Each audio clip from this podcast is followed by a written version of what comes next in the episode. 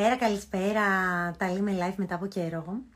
Σήμερα θα είμαστε μαζί με την Νίνα την Καλούτσα για να μιλήσουμε για την κουλτούρα της επιτυχίας και πώς το dress code είναι κομμάτι αυτής και περιμένω να συνδεθεί μαζί μας. Μια και βγήκαμε σήμερα από εδώ έτσι για τεχνικούς λόγους, αλλά περιμένω να συνδεθεί. Νάτι.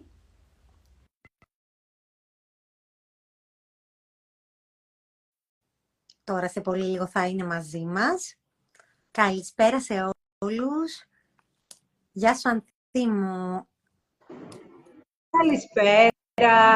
Γεια σου Νίνα μου αγαπημένη. Καλώς τη και καλώς τη. Καλησπέρα Κατερίνα μου. Καλησπέρα σε όλους. Χαίρομαι πάρα πολύ που τα λέμε και από εδώ. Εγώ πάρα πολύ πραγματικά. Ξέρεις πόσο σε εκτιμώ και πόσο θαυμάζω τη δουλειά σου και αυτό που είσαι συνολικά σαν άνθρωπος πάνω απ' όλα. Σε ευχαριστώ και εγώ το ίδιο. Νομίζω ότι ταιριάζουμε πολύ. Αν ήμουν στυλίστρια, έτσι θα ήθελα να μιλάω, όπως εσύ. Θα ήθελα να ήμουν εσύ, αν ήμουν στυλίστρια. Ναι, δηλαδή, πόσο τιμητικό μπορεί να είναι αυτό για μένα, να το λες εσύ, ότι θα ήθελα να μιλάω σαν και εσένα, αν ήμουν στυλίστρια. Εντάξει, είναι από τα μεγαλύτερα κομπλιμέντα που έχω πάρει ποτέ. Σε ευχαριστώ, με συγκινείς βαθιά, αλήθεια. Νομίζω ότι είμαστε πολύ κοντά αξιακά. Πώς τοποθετούμαστε στη ζωή. Γι' αυτό έτσι, υπάρχει αυτή η αλληλοεκτίμηση. Και αυτό είναι πάνω απ' όλα. Ναι, γιατί τελικά οι αξίες είναι αυτό που καθορίζει τελικά και το πώς θέλουμε να ζούμε τη ζωή μας και πώς συνδεόμαστε τελικά με τους ανθρώπους. Και είναι πάρα πολύ σημαντικό αυτό. Ναι, ναι. Και σε ευχαριστώ πολύ για όλη αυτή τη σύνδεση και όλη αυτή την πολύ όμορφη σχέση. Και είμαστε εδώ σήμερα. Μάλλον θα δώσω το λόγο σε σένα για να πεις γιατί είμαστε εδώ σήμερα. Είμαστε εδώ σήμερα για να συνδέσουμε όλα αυτά τα υπέροχα που κάνεις με την κουλτούρα των επιχειρήσεων.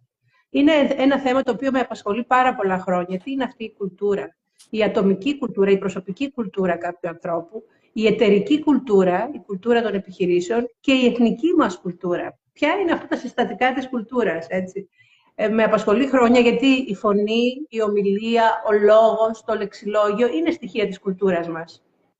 Και αποφάσισα να κάνω λοιπόν το webinar που θα γίνει την Τετάρτη, ένα 3ωρο webinar, που θα πω σε όλους ποια είναι τα 5 συστατικά της κουλτούρας, σύμφωνα με όλες τις έρευνες, σύμφωνα με τους μεγάλους οίκους όπως McKinsey και Deloitte. Τι είναι αυτή η κουλτούρα, εν πάση περιπτώσει, η οποία επηρεάζει πάρα πολύ, όχι μόνο τη βιωσιμότητα μιας επιχείρησης, αλλά μπορεί και να την απογειώσει ή να την κρατάει σε ένα πολύ χαμηλό επίπεδο κερδοφορίας. Γιατί πράγματι οι έρευνες αυτό δείχνουν. Και στοιχείο της κουλτούρας είναι και το ντύσιμο. Έτσι, γι' αυτό κάνουμε σήμερα αυτό το live. Θα ήθελα πριν σου κάνω τις ερωτήσεις που έχω προετοιμάσει να πω 2 λόγια, τον ορισμό της κουλτούρας. Η κουλτούρα, λοιπόν, μιας επιχείρησης είναι η αόρατη δύναμη που μεταμορφώνει την απόδοση των εργαζομένων και την κερδοφορία. Αυτό λέει το Harvard Business School. Για ξαναπες το μας άλλη μία, έτσι να το εμπεδώσουμε. Ναι, ναι. Η κουλτούρα μιας επιχείρησης είναι η αόρατη δύναμη που μεταμορφώνει την απόδοση των εργαζομένων και την κερδοφορία. Η κουλτούρα μπορεί να απογειώσει την κερδοφορία, ξαναλέω, ή να την κρατάει σε πολύ χαμηλά επίπεδα ή και να κλείσει κάποιος. Εδώ μιλάει για εργαζόμενους στο Harvard, αλλά μπορεί στην Ελλάδα των μικρομεσαίων επιχειρήσεων και κάποιος που είναι μόνος του και έχει ένα κατάστημα, μια υπηρεσία, πολύ σεμνά και αυτός, αν και δεν έχει εργαζόμενους, μπορεί να ξεχωρίσει με την κουλτούρα του και να απογειώσει την κερδοφορία. Είναι πάρα πολύ έτσι όπως το λες και αν το συνδέσω στο μυαλό μου και ελπίζω και όλοι όσοι μας ακούν να το συνδέσουν κάπως έτσι στο μυαλό τους ανάλογα με τα περιβάλλοντα που βρίσκονται εργασιακά, έτσι, και να πούμε και ένα έτσι πολύ ζεστό καλησπέρα στον αρχαίο storyteller. Έλα Θοδωρή. Θοδωρή, καλησπέρα. Υπέροχε και σε όλους εσάς φυσικά. Βλέπω και τον Παναγιώτη, έχει μπει. Καλησπέρα Παναγιώτη. Σας ευχαριστούμε πολύ που είστε όλοι εδώ. Πολλοί κόσμος, ναι, πολλοί κόσμος. Ευχαριστούμε όλους σας. Και η Βίλη μας, η ξαδέρφη του Θοδωρή, και πολύ αγαπημένη μου φίλη και πελάτησα και πολλοί κόσμος από την κοινότητα. Σε κάθε περίπτωση, για να επιστρέψουμε στο θέμα της κουλτούρας, λέγοντας αυτά που μόλις μας ανέφερες, σκέφτομαι στα περιβάλλοντα τα εργασιακά που έχω βρεθεί και πώς όλο αυτό, όλη αυτή η κουλτούρα με επηρέαζε θετικά ή αρνητικά στο πώς θα αποδώσω στη δουλειά μου, και ελπίζω και εύχομαι σήμερα που έχουμε δημιουργήσει πια, έχουμε εδώ πια την εταιρεία και έχουμε μια βάση που είμαστε, δεν είμαι μόνη μου πια, είμαστε περισσότεροι άνθρωποι, αυτό να λειτουργεί όντως. Και σίγουρα το ενδυματολογικό παίζει και εκεί πολύ μεγάλο ρόλο, έτσι.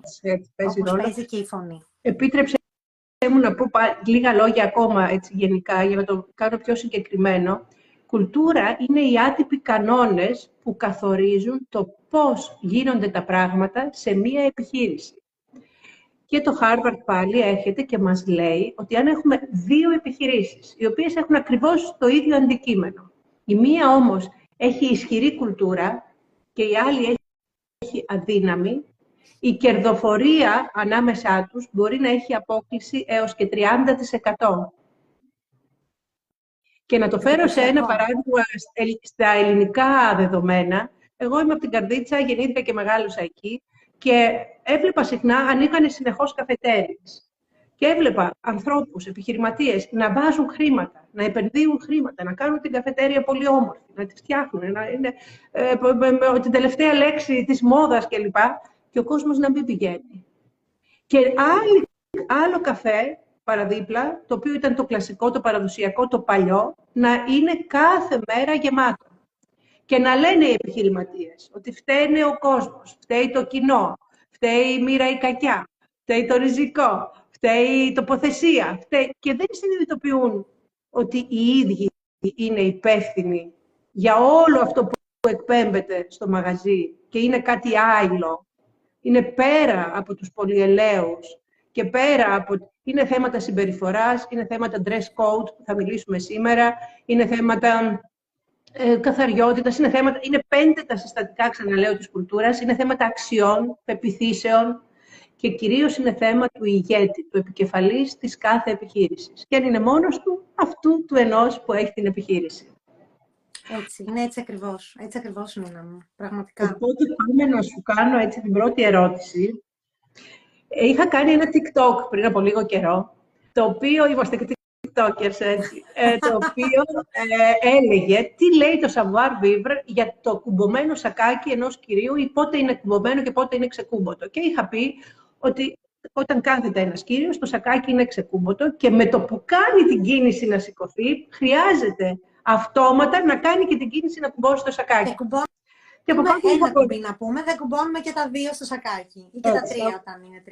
Ναι, και κουμπώνουμε το επάνω, έτσι, το δεύτερο. Κουμπώνουμε το επάνω όταν είναι δίκουμπο και το μεσαίο όταν είναι τρίκουμπο. Και είχα πάρει από κάτω, λοιπόν, ένα σωρό σχόλια. Ποιος ασχολείται με αυτά, τι είναι αυτά τα πρωτόκολλα, μα είναι δυνατόν να μας επιβάλλετε, πότε θα κουμπώσουμε, δηλαδή, συγγνώμη, πολλά έτσι, σχόλια αρνητικά. Και ήθελα λίγο να μου το σχολιάσεις αυτό έτσι, ως φαινόμενο στην Ελλάδα. Ένας παλιός, τώρα μου ήρθε μια ιστορία στο μυαλό. Γιατί όλα αυτά τα μικρά πράγματα είναι εκείνα που τελικά διαμορφώνουν μια συνολική πραγματικότητα. Πώς να σου πω. Δεν θα ξεχάσω έναν εργοδότη που είχα στο παρελθόν, ο οποίος ήταν πολύ παλιός έμπορος της Θεσσαλονίκης, από τους πολύ παλιούς, από αυτούς που ξεκινήσαν από το αμέσως μετά την καγιά στην πόλη και μεγαλούργησαν, έτσι. Και θυμάμαι το εξής. Όποτε έμπαινε ζευγάρι μέσα στο κατάστημα που εργαζόμουν και ο άντρας έμπαινε πρώτος, και η γυναίκα άφηνε τη γυναίκα να περάσει μετά και δεν φρόντιζε να την οθήσει πρώτα να μπει εκείνη στο κατάστημα με σεβασμό και με εκτίμηση και μετά να μπει εκείνος. Πέρα από το ότι μουρμούριζε κάτω τα μουστάκια του και όχι με τα αυτοκαλακριστικά σχόλια, αυτόν τον άντρα δεν τον σεβόταν. Δεν τον σεβόταν κατευθείαν, δηλαδή δεν τον αντιμετώπιζε με τον ίδιο τρόπο. Και είναι εκείνα τα μικρά πράγματα που τελικά δηλώνουν πολλά πράγματα για εμάς. Και αυτό ισχύει και ενδυματολογικά, ισχύει σε όλα αυτά. Είναι αυτά που ζητάμε συνήθως και στις σχέσεις μας, δηλαδή σε μια διαπροσωπική σχέση, σε μια φιλική σχέση. Εκτός από τα μεγάλα που είναι το να έχουμε τις κοινές αξίες, αρχές κτλ., κάποια κοινά οράματα και κοινό χιούμορ ενδεχομένως, είναι εκείνες οι μικρές συνήθειες. Το να σου φτιάξει όλο τον καφέ στο πρωί, ας πούμε, το να φροντίσει γιατί ξέρει κάτι για σένα, ότι σου αρέσει έτσι και να το κάνει πριν καν το ζητήσεις. Είναι εκείνα τα μικρά πράγματα που τελικά συνθέτουν τις σχέσεις. Το ίδιο ισχύει και σε οποιαδήποτε κουλτούρα, έτσι. Είτε είναι εταιρεία, είτε είναι ένας άνθρωπος που έχει ένα γραφείο μόνος του και θέλει να έχει πελάτες. Είναι εκείνα τα μικρά που τελικά μόνα τους δεν λένε κάτι. Αλλά αν τα μαζέψει κανείς όλα μαζί, είναι η ζωή μας όλοι. Εξαιρετική τοποθέτηση. Πολύ ωραίο. Είναι γεγονός ότι στην Ελλάδα το savoir vivre δεν είναι αυτονόητη έννοια. Δεν το είχαμε. Όχι, δεν είναι. Έζησα, θέλω να πω μια ιστορία. Το έχω πει πολλές φορές ότι 18 χρονών από την Καρδίτσα έφυγα και πήγα στη Μόσχα για σπουδές και έζησα εκεί 11 χρόνια. Στο 2, μέναμε τα πρώτα χρόνια σε φοιτητική εστία, ήταν υποχρεωτικό. Όταν τύχαινε να βγω από την εστία για να πάω στο 2 και τύχαινε να βγει κάποιος συμφοιτητής μου, με τον οποίο λέγαμε καλησπέρα, καλημέρα, χωρίς να έχουμε ιδιαίτερες σχέσεις, και πηγαίναμε προς τη στάση του λεωφορείου, ήταν υποχρεωτικό να μου δώσει το χέρι και να ανεβώ τα σκαλιά του λεωφορείου, και όταν έχει κόσμο να είναι δίπλα μου προστατευτικά, και όταν κατεβούμε ή να φροντίσει να βρω θέση, κάθε κοπέλα, χωρίς να υπάρχει κάποια σχέση ιδιαίτερη. Και όταν κατεβαίναμε, φτάναμε στο 2, κατέβαινε πρώτος και μου έδινε το χέρι και έδινε σε οποιαδήποτε κοπέλα ήταν έτσι γνωστή το χέρι, να κατέβει και αυτή. Αυτό ήταν μια στάνταρ κίνηση, η οποία με εξέπληξε στην αρχή και μετά τη συνήθισα τόσο πολύ που ήταν αυτονόητο. Όπως το να δώσει το παλτό ο κύριος στην κυρία που συνοδεύει όταν είναι κάπου, ή να το βάλει αυτό στην κρεμάστρα. Αυτά ήταν κάποια αυτονόητα που στην Ελλάδα δεν υπάρχουν. Δεν λέω ότι είναι καλά ή κακά, απλά είναι διαφορετικά. Το ντύσιμο όμως με την ευρύτερη έννοια, το να ντύνεται κάποιος ανάλογα με την περίσταση, και αυτό έχει εκλείψει πλέον. Ισχύει αυτό σε πολύ μεγάλο βαθμό. Νίνα μου, θεωρώ ότι είναι σε πολύ μεγάλο βαθμό έλλειψη γνώσης. Και είναι έλλειψη γνώσης γιατί κάποια στιγμή μετά την δεκαετία του 80, ήδη ήταν κάτι που είχε ξεκινήσει από τις προηγούμενες δεκαετίες, η fashion κουλτούρα και ο τρόπος που ο κόσμος αντιλαμβανόταν τον τρόπο που ντύνεται, άρχισε να αλλάζει με τα χρόνια. Τη δεκαετία του 80 έχουμε λοιπόν το power dressing, και μια και μιλάμε για τον εργασιακό χώρο και τον dress code στον εργασιακό χώρο, ειδικά στη γυναίκα κιόλας, υπήρχε μια πολύ έντονη διάθεση να ανέβουν κοινωνικά και επαγγελματικά οι γυναίκες, γιατί μέχρι τότε ήταν γραμματείς στην καλύτερη των περιπτώσεων, έτσι. Δηλαδή το να είσαι ιδιαίτερα του διευθυντή ήταν το καλύτερο που μπορούσε να σου συμβεί επαγγελματικά. Όταν οι γυναίκες άρχισαν να διεκδικούν θέσεις τελεχών, διευθυντών κτλ.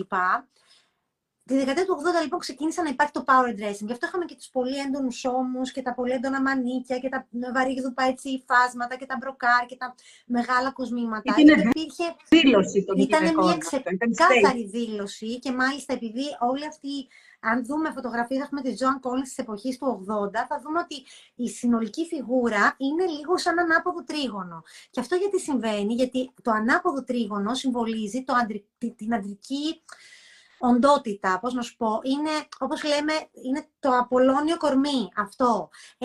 Έχει συμβολική σημασία και είναι ο σωματότυπος που θέλουμε κάθε άντρα στο τέλος να δείχνει τι είναι όταν κάνουμε styling, okay?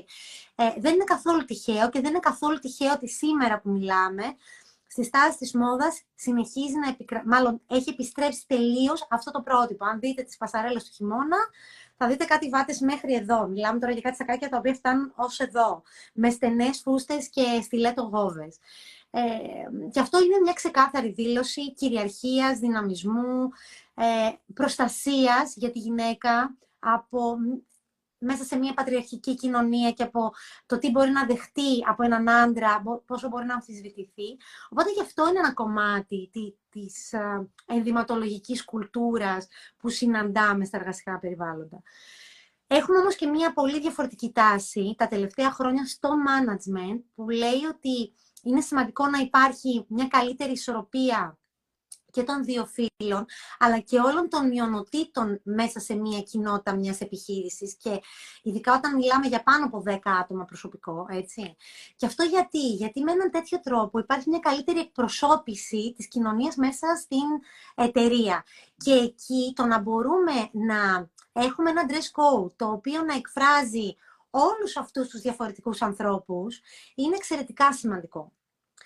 Πολλοί με έχουν ερωτήσει, ας πούμε, να βάλω στολή στο προσωπικό μου ή να τους αφήνω να ντύνονται όπως θέλουν. Τι απαντάς? Εξαρτάται από την επιχείρηση και εξαρτάται από τη συνολική κουλτούρα, αυτό που λες και εσύ. Εγώ δεν είμαι πάρα πολύ υπέρ της στολής, για να είμαι ειλικρινής.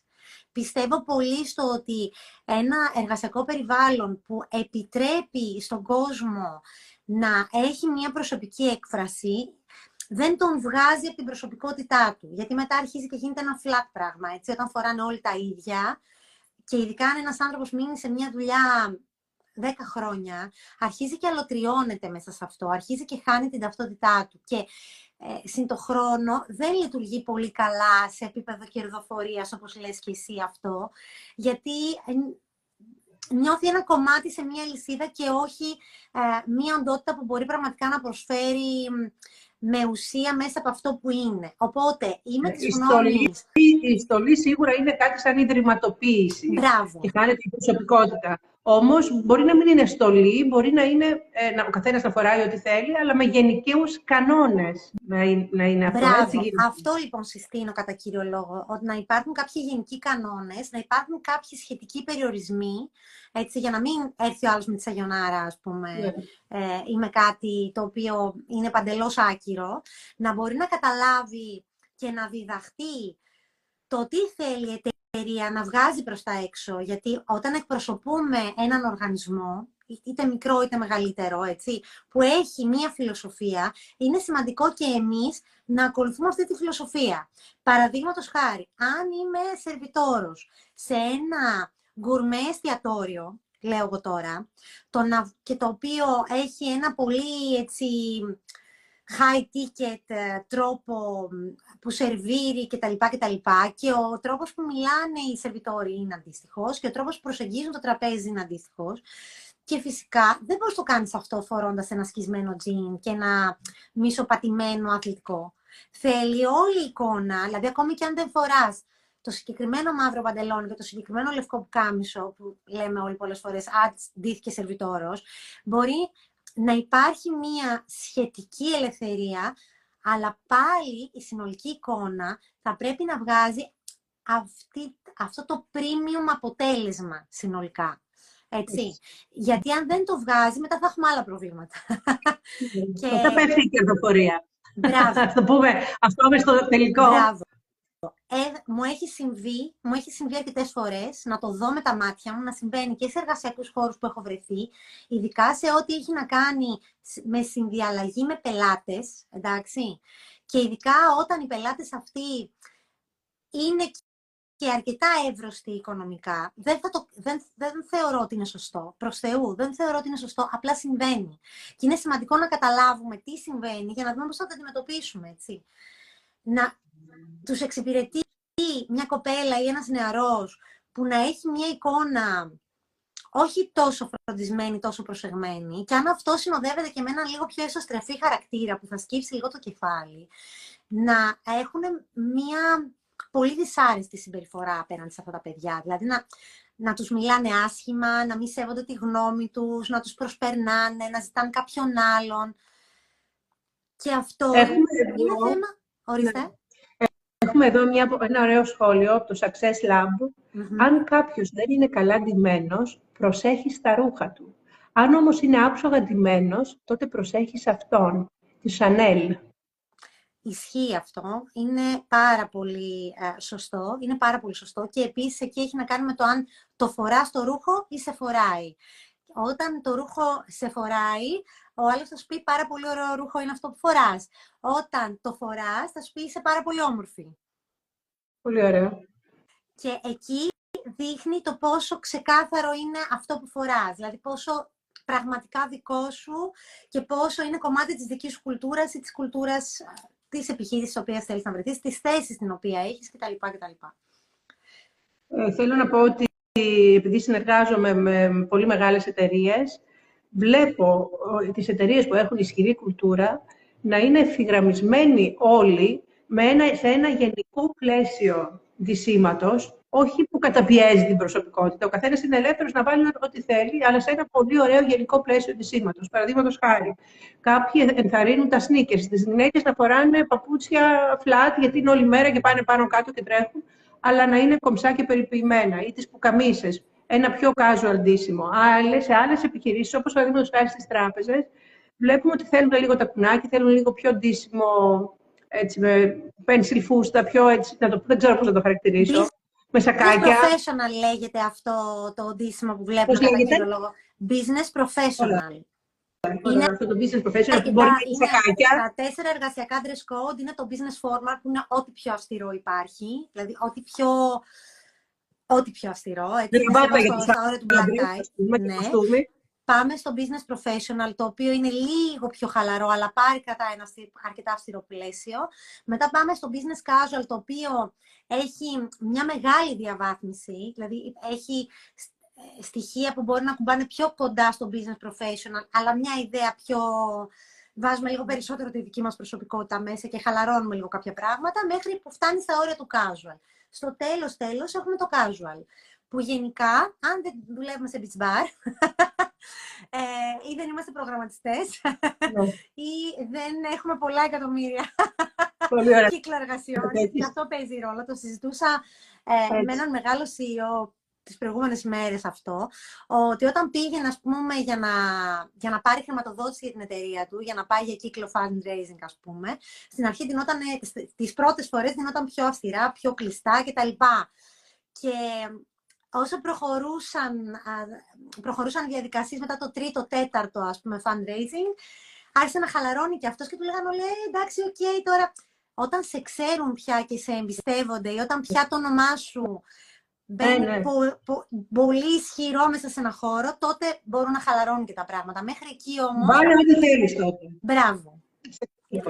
Ναι. Και μάλιστα μου λέγεται ότι όταν μπαίναμε σε ένα τέτοιο χώρο, ας πούμε, για χρηματοδότηση, πολλές φορές κοιτούσες ποιος είναι ο πιο ατιμέλητος. Συνήθως είναι αυτός που είχε τα περισσότερα χρήματα, γιατί πλέον δεν έχει αποδείξει.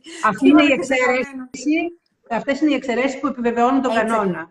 Χρειάζεται να είσαι πολύ μεγάλη προσωπικότητα, να είσαι αναγνωρισμένος σε αυτό που κάνεις, να είσαι πετυχημένος και τότε κάνεις ό,τι θέλεις. Μέχρι να φτάσεις εκεί, και εγώ θεωρώ ότι καλό είναι να ακολουθούμε κάποιους κανόνες, γιατί και καθαριότητας, δεν είπαμε και αυτό, έτσι. Πάμε σε μαγαζιά και βλέπουμε τους ανθρώπους, γιατί δεν είναι μόνο το στυλ. Πριν το στυλ είναι προηγούνται κάποια πράγματα, καθαριότητα στα παπούτσια. Δεν ξέρω αν θέλεις να μας πεις κάτι γι' αυτό. Έχω πάει σε ζαχαροπλαστείο και έβλεπα τις φόρμες των ανθρώπων που μπαινόβιεναν από πίσω και κουμπαλούσαν τα αγγλικά και δεν ήταν καθαρές. Δεν είναι ωραία εικόνα. Δεν είναι ωραία. Λοιπόν, υπάρχουν κάποια πολύ βασικά πράγματα που είναι σημαντικό να φροντίζουμε. Το πρώτο και το πιο βασικό από όλα είναι το θέμα της καθαριότητας. Το να είναι το δέρμα μας καθαρό, να μοσχοβολάμε, έτσι, χωρίς όμως να ζαλίζουμε τον κόσμο από την υπερβολική μυρωδιά. Δηλαδή, δεν θέλουμε ούτε το αρωμά μας να είναι αποπνικτικό και να είναι τόσο ισχυρό που να δημιουργεί το αντίθετο αποτέλεσμα. Θέλουμε κάπου στη μέση να είναι ζυγισμένα τα πράγματα. Θέλουμε τα χέρια μας και τα πόδια μας να είναι φροντισμένα πάντα. Έτσι, δηλαδή, τα παπούτσια όταν φαίνονται να είναι καθαρά και περιποιημένα και γυαλισμένα. Τα χέρια μας να είναι περιποιημένα.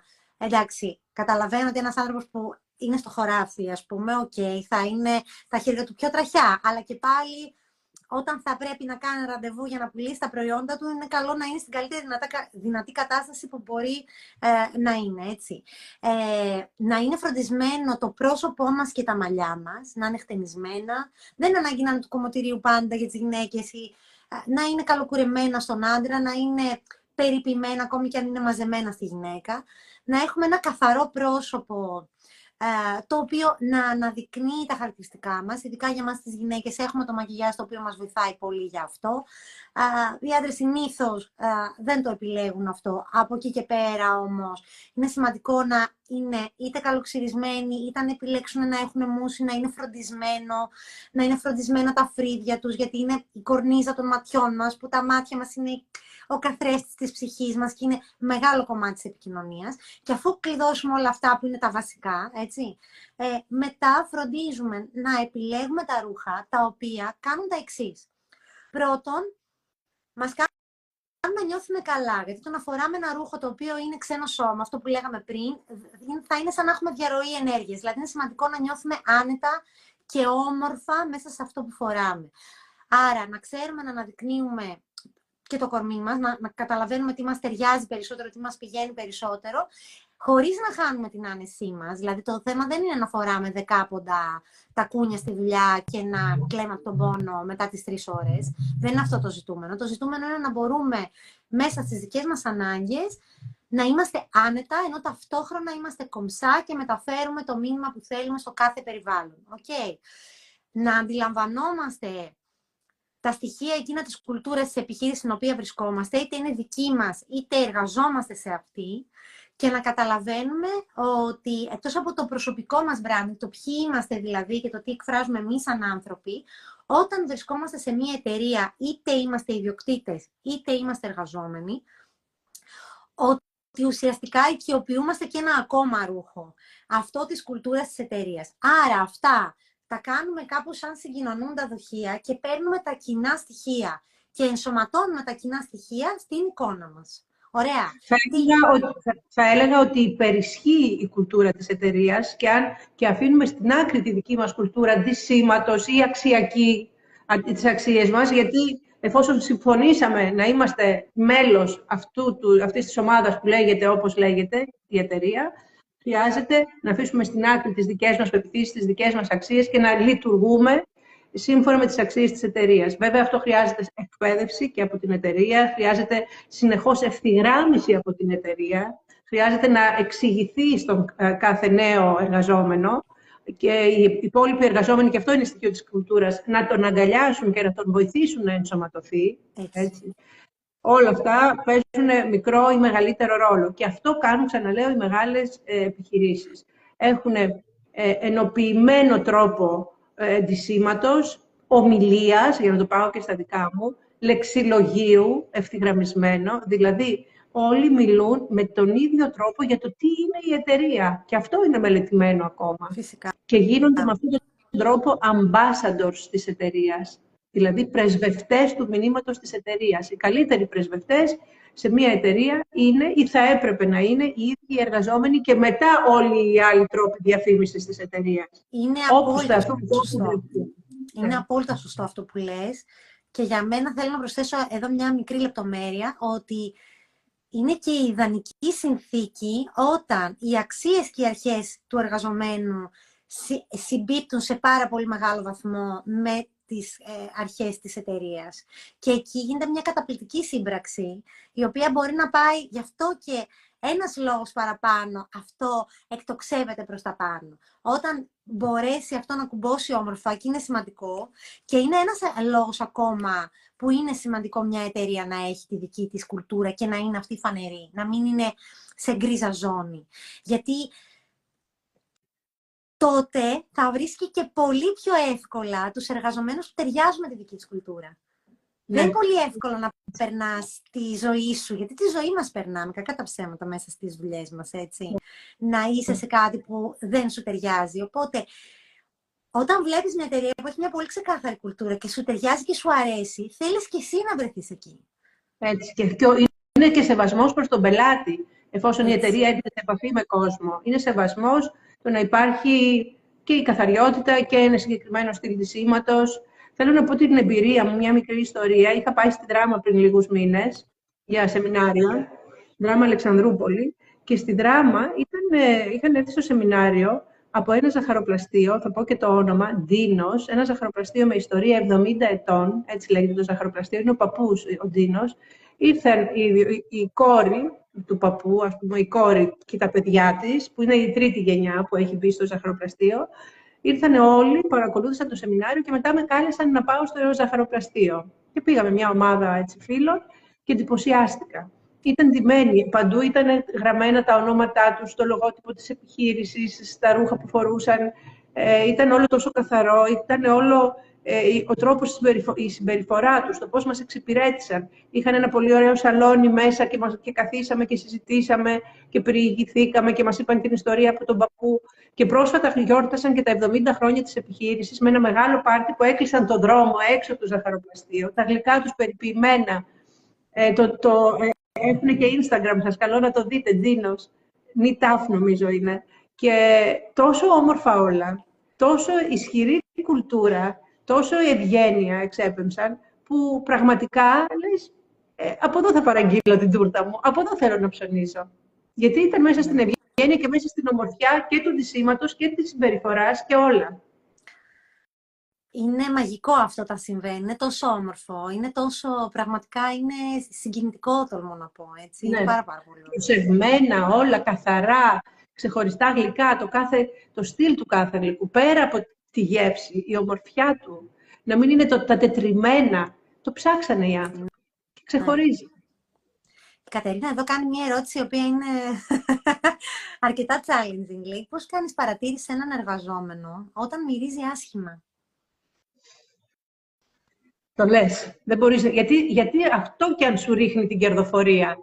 Ναι. Το λες. Σας το πάω κατευθείαν στην κερδοφορία, γιατί είναι το pain point, εκεί που πονάει. Το λες. Το λες με πολύ καλό τρόπο. Το λες με καλό τρόπο και αν δεν μπορεί να το αλλάξει, παίρνεις δραστικά μέτρα. Απλά συμφωνώ απόλυτα με αυτό που λες, γιατί δεν γίνεται. Δηλαδή, είναι σημαντικό να υποθεί. Είναι σημαντικό όμως να υποθεί με σεβασμό και κατηδίαν και με έναν τρόπο που να είναι εστιασμένο στη λύση και όχι στο πρόβλημα. Ναι. Έτσι. Και επίσης, δηλαδή το ότι συμβαίνει αυτό, πώς μπορούμε να το λύσουμε. Ναι. Έτσι. Πολύ ωραία. Νομίζω ότι βοηθάει πολύ στην επικοινωνία αυτό. Δεν ξέρω αν συμφωνείς, Νίνα μου, σε επίπεδο λεκτικό. Ναι, συμφωνώ όπως τα λες. Επίσης, να προετοιμαστεί αυτός ο προϊστάμενος, ο οποίος είναι να μιλήσει, να προετοιμάσει, να σκεφτεί πολύ καλά τα λόγια του. Γενικά συστήνω την προετοιμασία πριν από μία έτσι κουβέντα η οποία έχει γωνίες και δεν είναι απλή. Να προετοιμαστεί, να το σκεφτεί, να ψάξει πώς θα το πει. Εγώ συστήνω και σε μια χαρτοπετσέτα να το γράψει, να το σκεφτεί, να το βάλει μέσα του, να το πει όμορφα, ώστε να έχει το αποτέλεσμα το επιθυμητό. Αλλά να είναι και έτοιμος ότι ο κάποιος μπορεί να μην το ακούσει και τότε χρειάζεται να είναι έτοιμος να πάρει αποφάσεις, γιατί αυτό πραγματικά βλάπτει την επιχείρηση. Ναι, έτσι ακριβώς. Το πραγματικά βλάπτει. Έτσι ακριβώς. Η Βίκυ Ιεράλλη, η λατρεμένη μου Βίκυ Ιεράλλη, η γυναίκα που έχει φτιάξει το Immortality και έχουμε πει αρκετές φορές γι' αυτό, είναι η ΜΚΟ με την οποία συνεργαζόμαστε μόνιμα και έχει φτιάξει το βαν μεταμόρφωσης που οργώνει την Αττική και βοηθάει τους άστεγους να έχουν ποιότητα και αξιοπρέπεια και καθαρά ρούχα και μπάνιο. Μπράβο. Η Βίκυ Ιεράλλη λέει, είμαστε οι πράξεις μας σε σχέση με αυτό που έλεγες για το ζαχαροπλαστείο και είναι ακριβώς έτσι. Ναι. Επίσης, θα ήθελα λίγο να μιλήσουμε για τον ντύσιμο και από την άποψη του συναισθήματος που γεννάει και στους ίδιους τους ανθρώπους, αλλά και στους πελάτες και στους συνεργάτες. Το συναίσθημα που μπορεί να είναι νιώθω όμορφα, νιώθω όχι μόνο που το φοράω, αλλά γεννάει μια σειρά από συναισθήματα. Έχει να κάνει με το experience του πελάτη, το ντύσιμο του εργαζόμενου. Είναι κομμάτι του experience. Πάρα πολύ. Της εμπειρίας, να το πω σωστά, να το πω ελληνικά. Ναι. Πάρα πολύ και συνδέεται συνολικά. Είναι αυτό που είπες. Πρώτα επηρεάζει τον ίδιο τον εργαζόμενο και αμέσως μετά επηρεάζει και τον άνθρωπο που έρχεται σε επαφή, έτσι, μέσα σε μία εταιρεία. Το έχω δει πάρα πολλές φορές να συμβαίνει. Όταν τα ρούχα μας δεν μας δίνουν αυτοπεποίθηση, είναι σαν να πηγαίνουμε με λάστιχο στο δρόμο. Πραγματικά, πώς θα ήταν ένα αυτοκίνητο το οποίο έχει λάστιχο, δεν μπορεί να πάει μακριά. Δεν έχουμε τη δύναμη να δώσουμε το 110% του εαυτού μας, το 100% του εαυτού μας, σε διάφορες περιπτώσεις, σε αυτό που κάνουμε. Χάνουμε την ψυχραιμία μας πιο εύκολα, νιώθουμε μεγαλύτερη ανασφάλεια όταν χρειάζεται να απαντήσουμε. Παίζουν ρόλο τα υφάσματα, παίζουν ρόλο οι υφές, παίζουν ρόλο τα κοψίματα, οι γραμμές των ρούχων.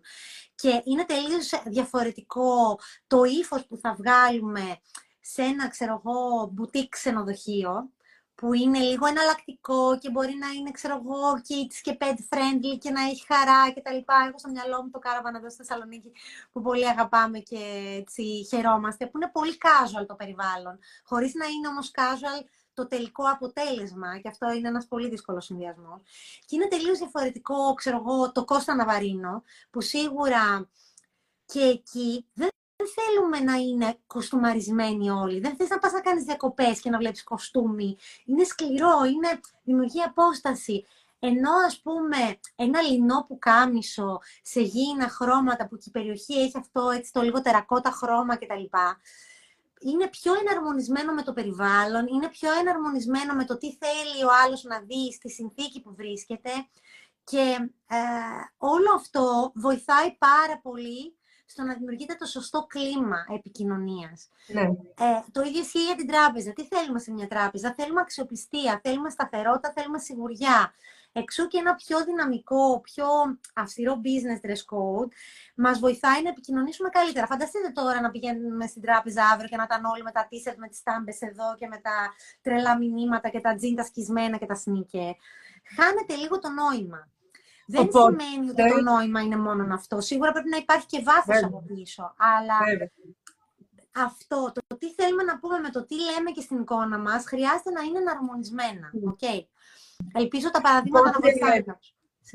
Οπότε, αν θέλετε η επιχείρησή σας να φύγει από την εξυπηρέτηση του πελάτη, που είναι της δεκαετίας 80-90, και να πάει στην εμπειρία του πελάτη, ο πελάτης να έχει εμπειρία όταν μπαίνει στο μαγαζί σας, στο περίπτερο, όταν σας καλεί τον υδραυλικό και όλα αυτά, αν θέλουμε να φύγουμε, έχουν να κάνουν και με την εμφάνισή σας. Με την εμφάνιση του εργαζόμενου στην εταιρεία σας, στην επιχείρησή σας και τη δική σας. Γιατί να πούμε ότι από τον ηγέτη, από τον επικεφαλής, από τον ιδρυτή, από το αφεντικό, που δεν μου αρέσει η λέξη, ξεκινούν όλα. Έτσι, αυτός δίνει το στίγμα, αυτός δίνει... Φτιάχνει αυτός τους άτυπους κανόνες. Οι άτυποι κανόνες σε μια επιχείρηση, η κουλτούρα της, είναι η συνέχεια της κουλτούρας του επικεφαλής. Οπότε, θέλουμε πλέον, όλοι μας ψάχνουμε το experience. Όλοι μας ψάχνουμε την εμπειρία ως πελάτες. Ακόμα και αν μπω σε ένα κατάστημα και δεν εξυπηρετηθώ με την έννοια του ότι δεν είχαν το προϊόν που ήθελα να αγοράσω, αν μου αρέσει ο τρόπος που μιλούν, το πώς είναι ντυμένοι, το χαμόγελό τους, το πώς μου μιλούν, το αν με κοιτούν στα μάτια, όλα αυτά, θα ξαναπάω την επόμενη φορά εκεί, γιατί είναι ισχυρή η κουλτούρα και θέλω να με αντιμετωπίζουν με ευγένεια. Θέλω να βλέπω ωραίους και περιποιημένους ανθρώπους. Ακόμα και αν εγώ είμαι περιποίητη, για χύψη λόγους. Έτσι είναι.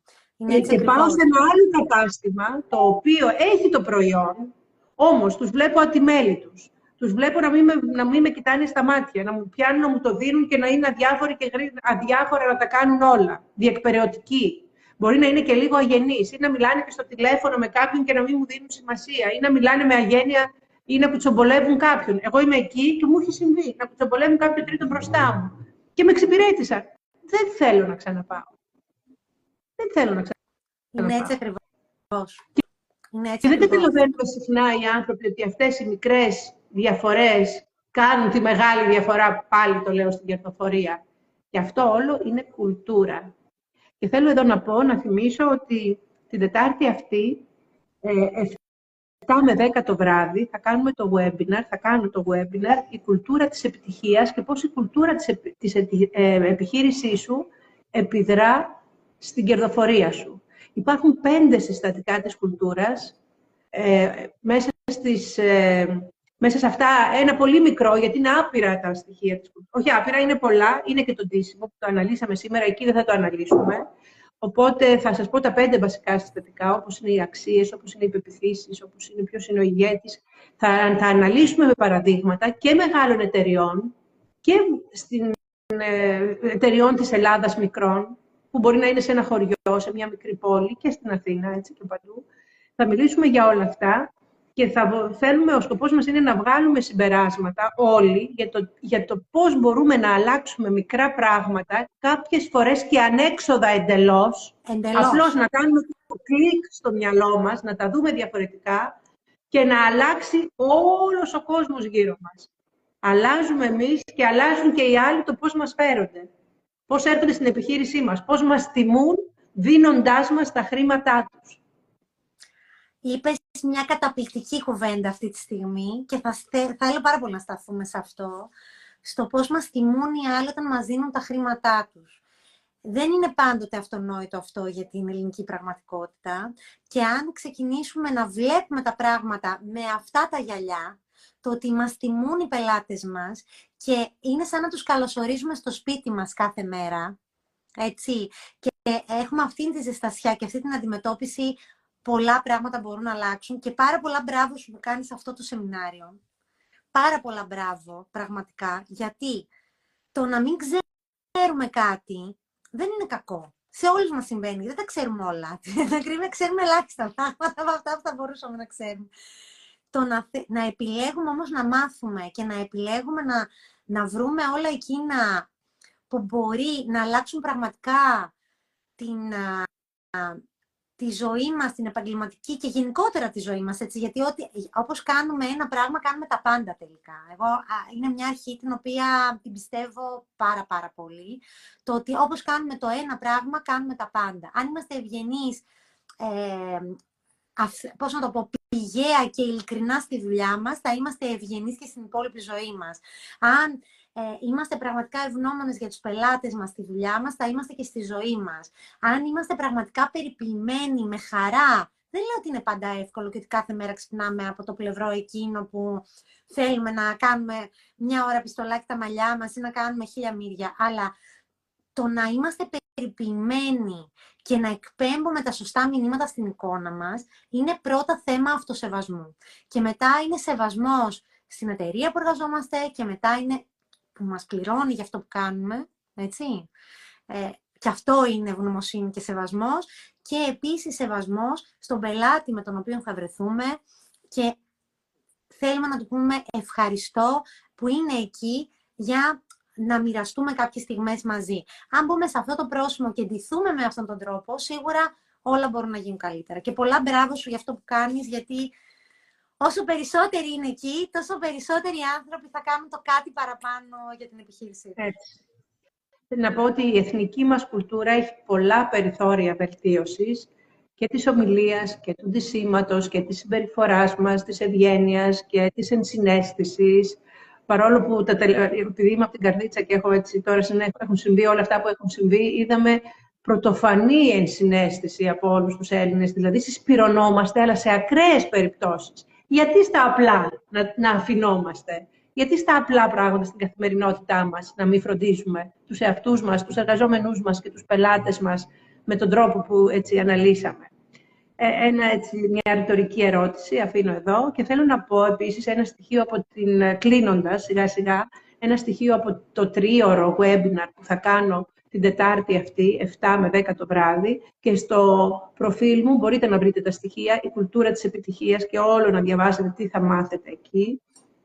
Το έχω σε πάρα πολύ χαμηλή τιμή, γιατί είναι για μένα το ευχαριστώ σε όλους εσάς που με ακολουθείτε τόσα χρόνια, που έχετε έρθει σε όλη την Ελλάδα, όπου και να πήγα, ήρθατε και με παρακολουθήσατε τα σεμινάρια μου, που με τιμήσατε να έμεινε στην 3η έκδοση του βιβλίου μου, «Η Φωνή της Επιτυχίας». Γι' αυτό το κάνω, έτσι μελετάω διαρκώς τώρα αυτές τις μέρες και εύχομαι να σας αρέσει.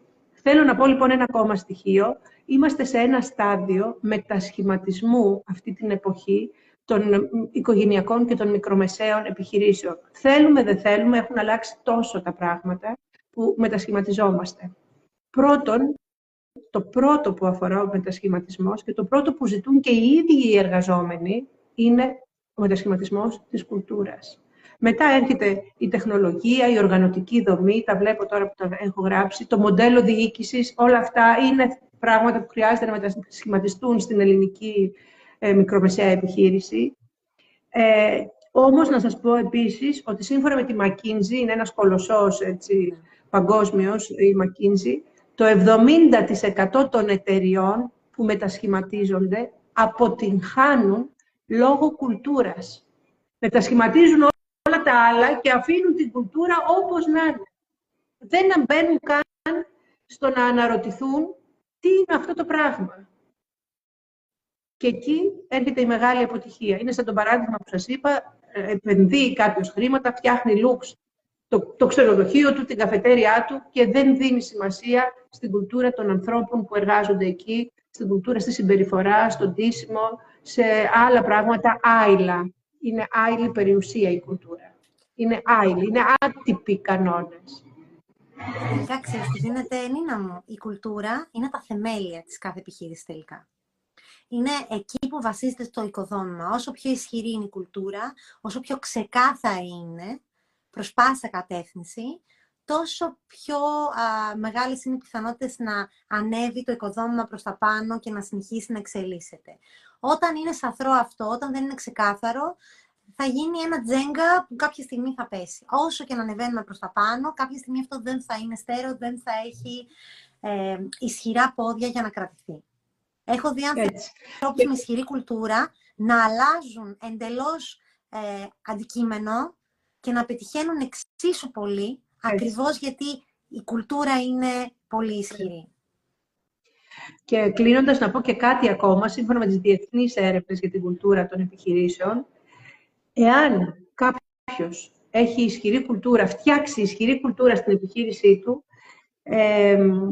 έχει 23% υψηλότερη εργασιακή δέσμευση. Δηλαδή δεν του φεύγουν οι εργαζόμενοι. Σήμερα είμαστε στην εποχή που φεύγουν, έρχονται, πάνε. Υπάρχει χαμηλή διακράτηση. Η διακράτηση, έτσι λέγεται, των εργαζομένων είναι πολύ χαμηλή. Πάνε, έρχονται, δεν βρίσκουν, δεν στεριώνουν, τους εξηγούν. Είναι χαμηλή κουλτούρα όταν φεύγουν οι εργαζόμενοι. Είναι όσο πιο ισχυρή η κουλτούρα, σου μένουν οι εργαζόμενοι. Και να πω και το άλλο. Και επειδή θέλουν οι εργαζόμενοι να είναι σε επιχειρήσεις με ισχυρή κουλτούρα, είναι διατεθειμένοι μερικές φορές να πάρουν και λιγότερα χρήματα, να πληρωθούν βέβαια μέσα στο πλαίσιο, αλλά δεν τους νοιάζει να ζητήσουν περισσότερο, γιατί νιώθουν προστατευμένοι από την ισχυρή κουλτούρα. Είναι και αυτό που έλεγα προηγουμένως, ότι όταν βλέπεις μια εταιρεία με ισχυρή κουλτούρα, θέλεις να δουλέψεις εκεί που ταυτίζεσαι με αυτό το όραμα. Ναι. Σε παίρνει αυτό μαζί του. Σε συνεπέρνει. Δηλαδή, θέλεις να είσαι εκεί.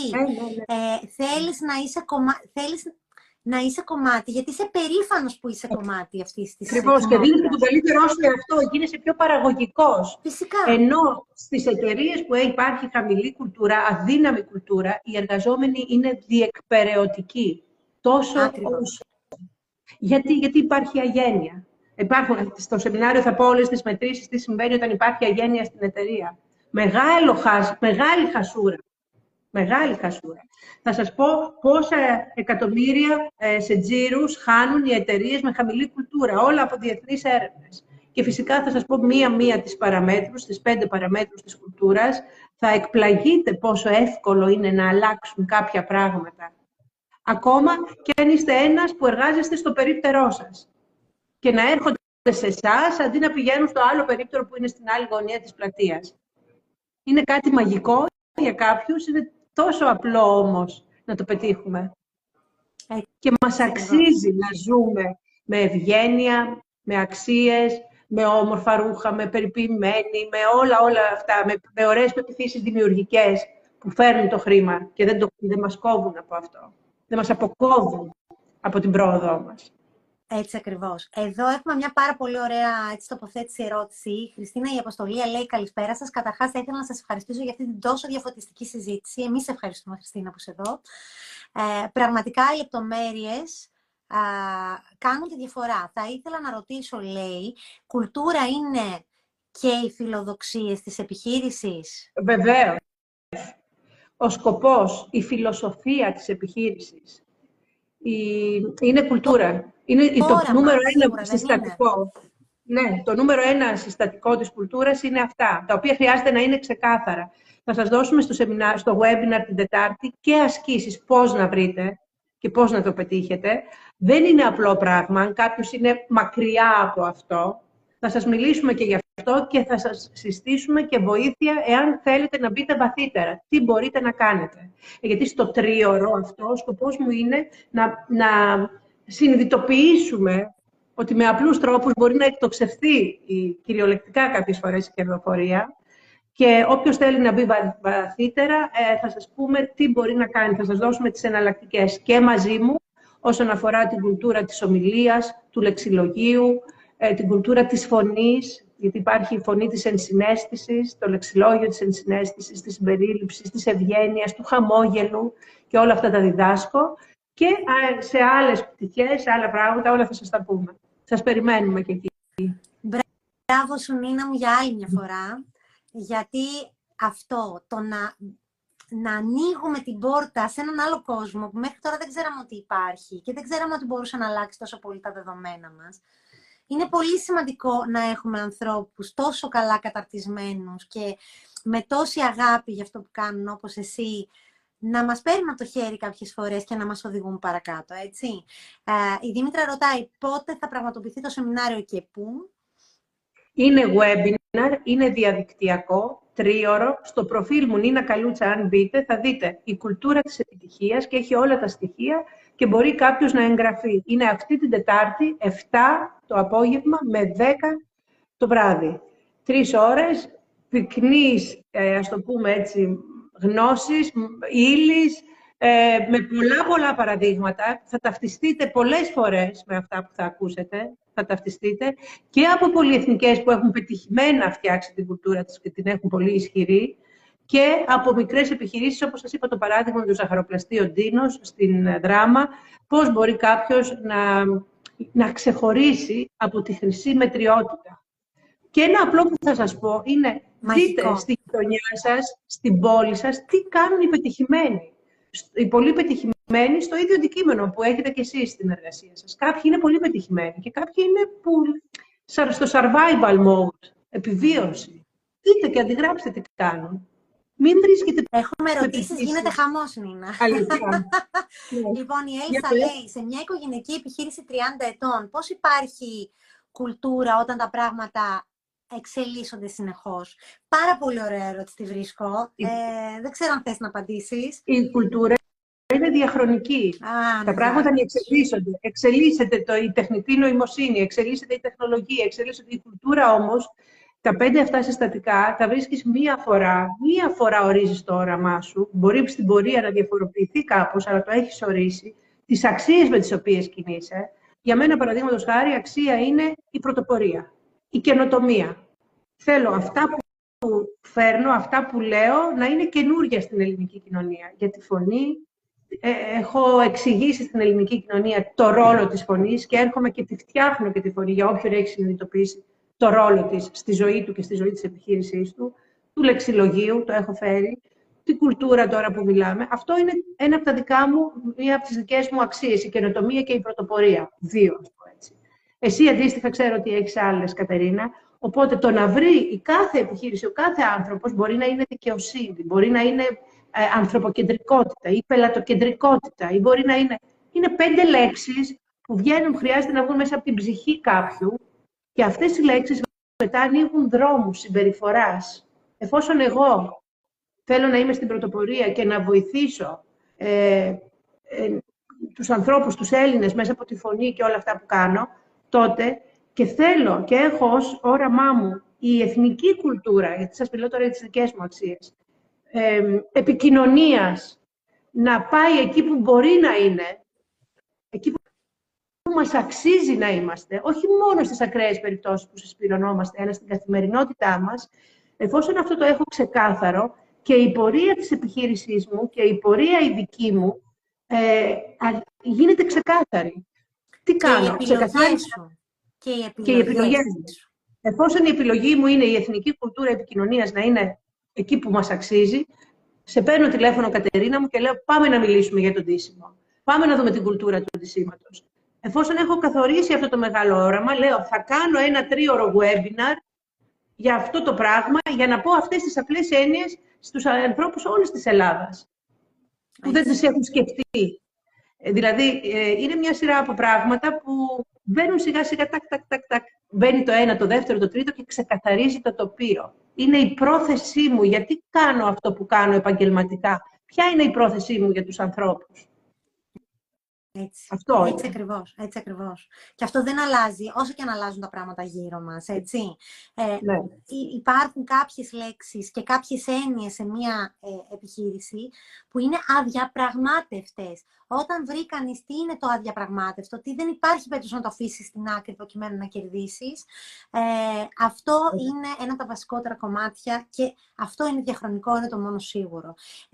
Λέει εδώ η Κατερίνα, αν θα μπορούν να το έχουν μαγνητοσκοπημένο, αν θα μείνει σε κάποια πλατφόρμα ή κάτι. Το σεμινάριο, το webinar, είναι την Τετάρτη 7 με 10 και για 4 μέρες θα σας δοθεί μαγνητοσκοπημένο. Να το δείτε εντός 4 ημερών, όποιος εγγραφεί. Ωραία. Άρα έχουμε λοιπόν 4 μέρες να το δούμε. Ναι, μπορείτε να το δείτε κομματιαστά, θα σας το στείλουμε. Η Φωτεινή ρωτάει και τι γίνεται αν είσαι ευγενικός και χαμογελαστός και σου λέει το αφεντικό σου να μην είσαι και τόσο καλός. Κοιτάξτε, την κουλτούρα, το στίγμα της κουλτούρας το δίνει ο ηγέτης, ο επικεφαλής της εταιρείας. Εάν για κάποιους λόγους χύψη δικούς του σου λέει ότι χρειάζεται να είσαι αυστηρός, απόμακρος, είτε έχει κάποιο λόγο, είτε δεν έχει, είτε ξέρει γιατί το κάνει, είτε δεν ξέρει, εσύ χρειάζεται να συμμορφωθείς, αν δεν σου αρέσει, φεύγεις. Ό,τι και να συμβαίνει, ο εργαζόμενος χρειάζεται να αφήσει στην άκρη τα δικά του, τις δικές του αξίες και πεποιθήσεις, εάν θέλει να είναι αρμονικά μέσα σε μια επιχείρηση και να ακολουθήσει αυτά που είναι της επιχείρησης. Αν διαφωνεί, γι' αυτό και φεύγει πολλοί κόσμος, πάει και έρχεται, γιατί είναι χαμηλή η κουλτούρα, είναι αδύναμες οι κουλτούρες και δεν τον κρατάνε. Οι άνθρωποι θέλουν να έχει νόημα αυτό που κάνουν. Ναι, αυτό. Οπότε είναι δύο οι επιλογές. Ή ακολουθείς αυτό που σου λένε, τις αξίες του επικεφαλής, ή φεύγεις. Δεν έχει ενδιάμεσα. Δεν γίνεται. Ισχύει. Αυτό το έχω βιώσει κιόλας, για να σου πω την αλήθεια. Γιατί λέει, μπορεί να γίνει ξανά μια αναφορά στα 5 συστατικά της κουλτούρας. Δεν τα έχω αναφέρει όλους. Έχω αναφέρει μόνο τις αξίες, τις πεποιθήσεις, τις συνήθειες. Είναι και άλλα, είναι 5. Και τα υπόλοιπα στο σεμινάριο. Είναι τόσο, δηλαδή με μία λέξη, δεν θα πω κάτι, συνήθειες. Τι είναι αυτό τώρα συνήθειες? Είναι πάρα πολλές συνήθειες, μία από αυτές είναι το πώς δινόμαστε, έτσι, το πώς βαφόμαστε ή όχι, το τακούνι που φοράμε, έτσι. Όλα αυτά. Η Έλσα λέει, αγαπημένες μου, η νοοτροπία των γονιών 30 χρόνια πίσω δεν κάνει καλό στη δική μας κουλτούρα. Σίγουρα. Ναι, σίγουρα είμαστε στο στάδιο του unlearn, να ξεχάσουμε αυτά που ξέραμε και relearn και να ξαναμάθουμε, να δούμε όλα τα πράγματα. Αυτό είναι ο μετασχηματισμός που τώρα όλες οι μικρομεσαίες και οι οικογενειακές επιχειρήσεις της χώρας βρίσκονται σε αυτό. Θέλουν, δεν θέλουν. Εκεί χρειάζεται οι γονείς να καταλάβουν ότι χρειάζεται να κάνουν και ένα βήμα πίσω πλέον, ναι, μετά από 30 χρόνια καριέρας, και αν θέλουν τόσο πολύ τα παιδιά τους να συμμετέχουν στις επιχειρήσεις, ότι είναι σημαντικό να τους δώσουν και το βήμα να αναλάβουν κάποια πράγματα, έτσι. Γι' αυτό χρειάζεται εκεί θέλει πυγμή και από τα παιδιά. Γι' αυτό χρειάζεται εκπαίδευση όλοι. Όποιος είναι μέσα στην επιχείρηση χρειάζεται να εκπαιδευτεί, χρειάζεται να δει τι κάνουν οι σπουδαίες επιχειρήσεις και τι μπορεί να πάρει και να κάνει αυτός. Δεν γίνεται αυτό ξαφνικά να ξυπνήσω μια μέρα και να κατανοήσω πώς βγαίνουν οι αξίες με τις οποίες κινούμε. Πώς, αυτό δεν είναι απλό πράγμα, να πω άντε 5 λέξεις. Ούτε είναι να τις κορνιζώσω, γιατί πολλές επιχειρήσεις τις έχουν βρει και τις έχουν κορνιζωμένες και δεν τις δίνει κανένα σημασία. Είναι να τις βιώνουμε τις αξίες. Μπορώ να λέω πολλά και να λέμε πολλά. Πάρα πολύ δίκιο. Ναι. Και όντως, αν ξεκινήσουμε να μιλάμε, να συνεχίσουμε μάλλον, θα φτάσουμε μέχρι Τετάρτη, έτσι. Νομίζω ότι το στίγμα. Να σκεφτούμε όλοι λίγο διαφορετικά, να δούμε με άλλα μάτια τι κάνουν οι πετυχημένοι, τι μπορούμε να αλλάξουμε και σιγά σιγά να έχουμε το νου μας και όλα γίνονται. Έτσι. Μια ακόμα τεχνική ερώτηση. Η Χριστίνα Αποστολία ρωτάει αν κάνουμε εγγραφή στο σεμινάριο της Τετάρτης θα ισχύει μόνο για εκείνη τη μέρα. Όχι για όλο τον κύκλο σεμινάριων που θα κάνετε. Σωστά? Όχι. Ένα σεμινάριο είναι ένα 3ωρο webinar. Είναι αφορά το συγκεκριμένο σεμινάριο. Ναι, είναι την Τετάρτη και θα πάρετε και το βίντεο έως την μαγνητοσκόπηση έως και την Κυριακή να το έχετε. Τετάρτη, Πέμπτη, Παρασκευή. Το παρακολουθείτε. Ναι. Αυτά. Αχ, Νίνα μου, τι ωραία. Ευχαριστούμε πάρα πολύ. Χάρηκα πολύ, Καταρίνα μου, τη συζήτησή μας άλλη μια φορά. Σας ευχόμαστε καλό βράδυ. Έχω μια καλή επιτυχία στο σεμινάριο που είμαι σίγουρη θα την έχεις. Και σε όλα τα δικά σου τα σεμινάρια. Και να υπενθυμίσω, 11 και 12 Νοεμβρίου είναι το μεγάλο σεμινάριο Speak and Try Love, έτσι. Είναι ένα διήμερο σεμινάριο και διαζώσεις και διαδικτυακά και πλέον έχω 5 ομιλητές, 3 καθηγητές πανεπιστημίου και 2 coach που πραγματικά ρίχνουν φως σε πτυχές της επικοινωνίας. Νομίζω είναι κορυφαίοι Έλληνες όλοι τους και είμαι πολύ, με τιμούν με την παρουσία τους ως guest speakers, αλλά γι' αυτό θα τα πούμε άλλη στιγμή περισσότερα. Ευχαριστώ και πάλι. Νίνα μου, είσαι έμπνευση, είσαι δύναμη. Σε ευχαριστούμε πάρα πολύ για όλα αυτά που κάνεις. Σε ευχαριστούμε που μας μαθαίνεις τόσα σπουδαία πράγματα. Και σε αυτά κουμπώνουμε και την εικόνα μας, εντυνόμαστε ανάλογα και κερδίζουμε πολλά περισσότερα στη ζωή μας συνολικά και στην επαγγελματική και σε όλες τις εκφάνσεις της ζωής μας τελικά. Έτσι, έτσι. Καλό βράδυ σε όλους. Καλό βράδυ σε όλους. Θα τα πούμε την Τετάρτη στο σεμινάριο. Γεια σας. Φιλάκια πολλά.